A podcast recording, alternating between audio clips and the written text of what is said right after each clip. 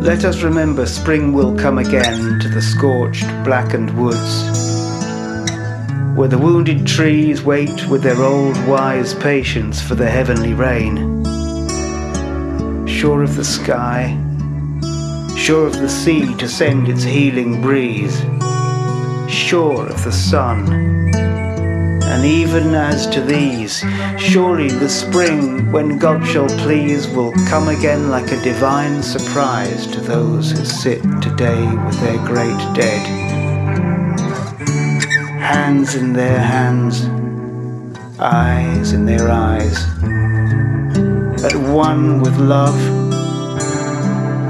at one with grief, blind to the scattered things and changing skies.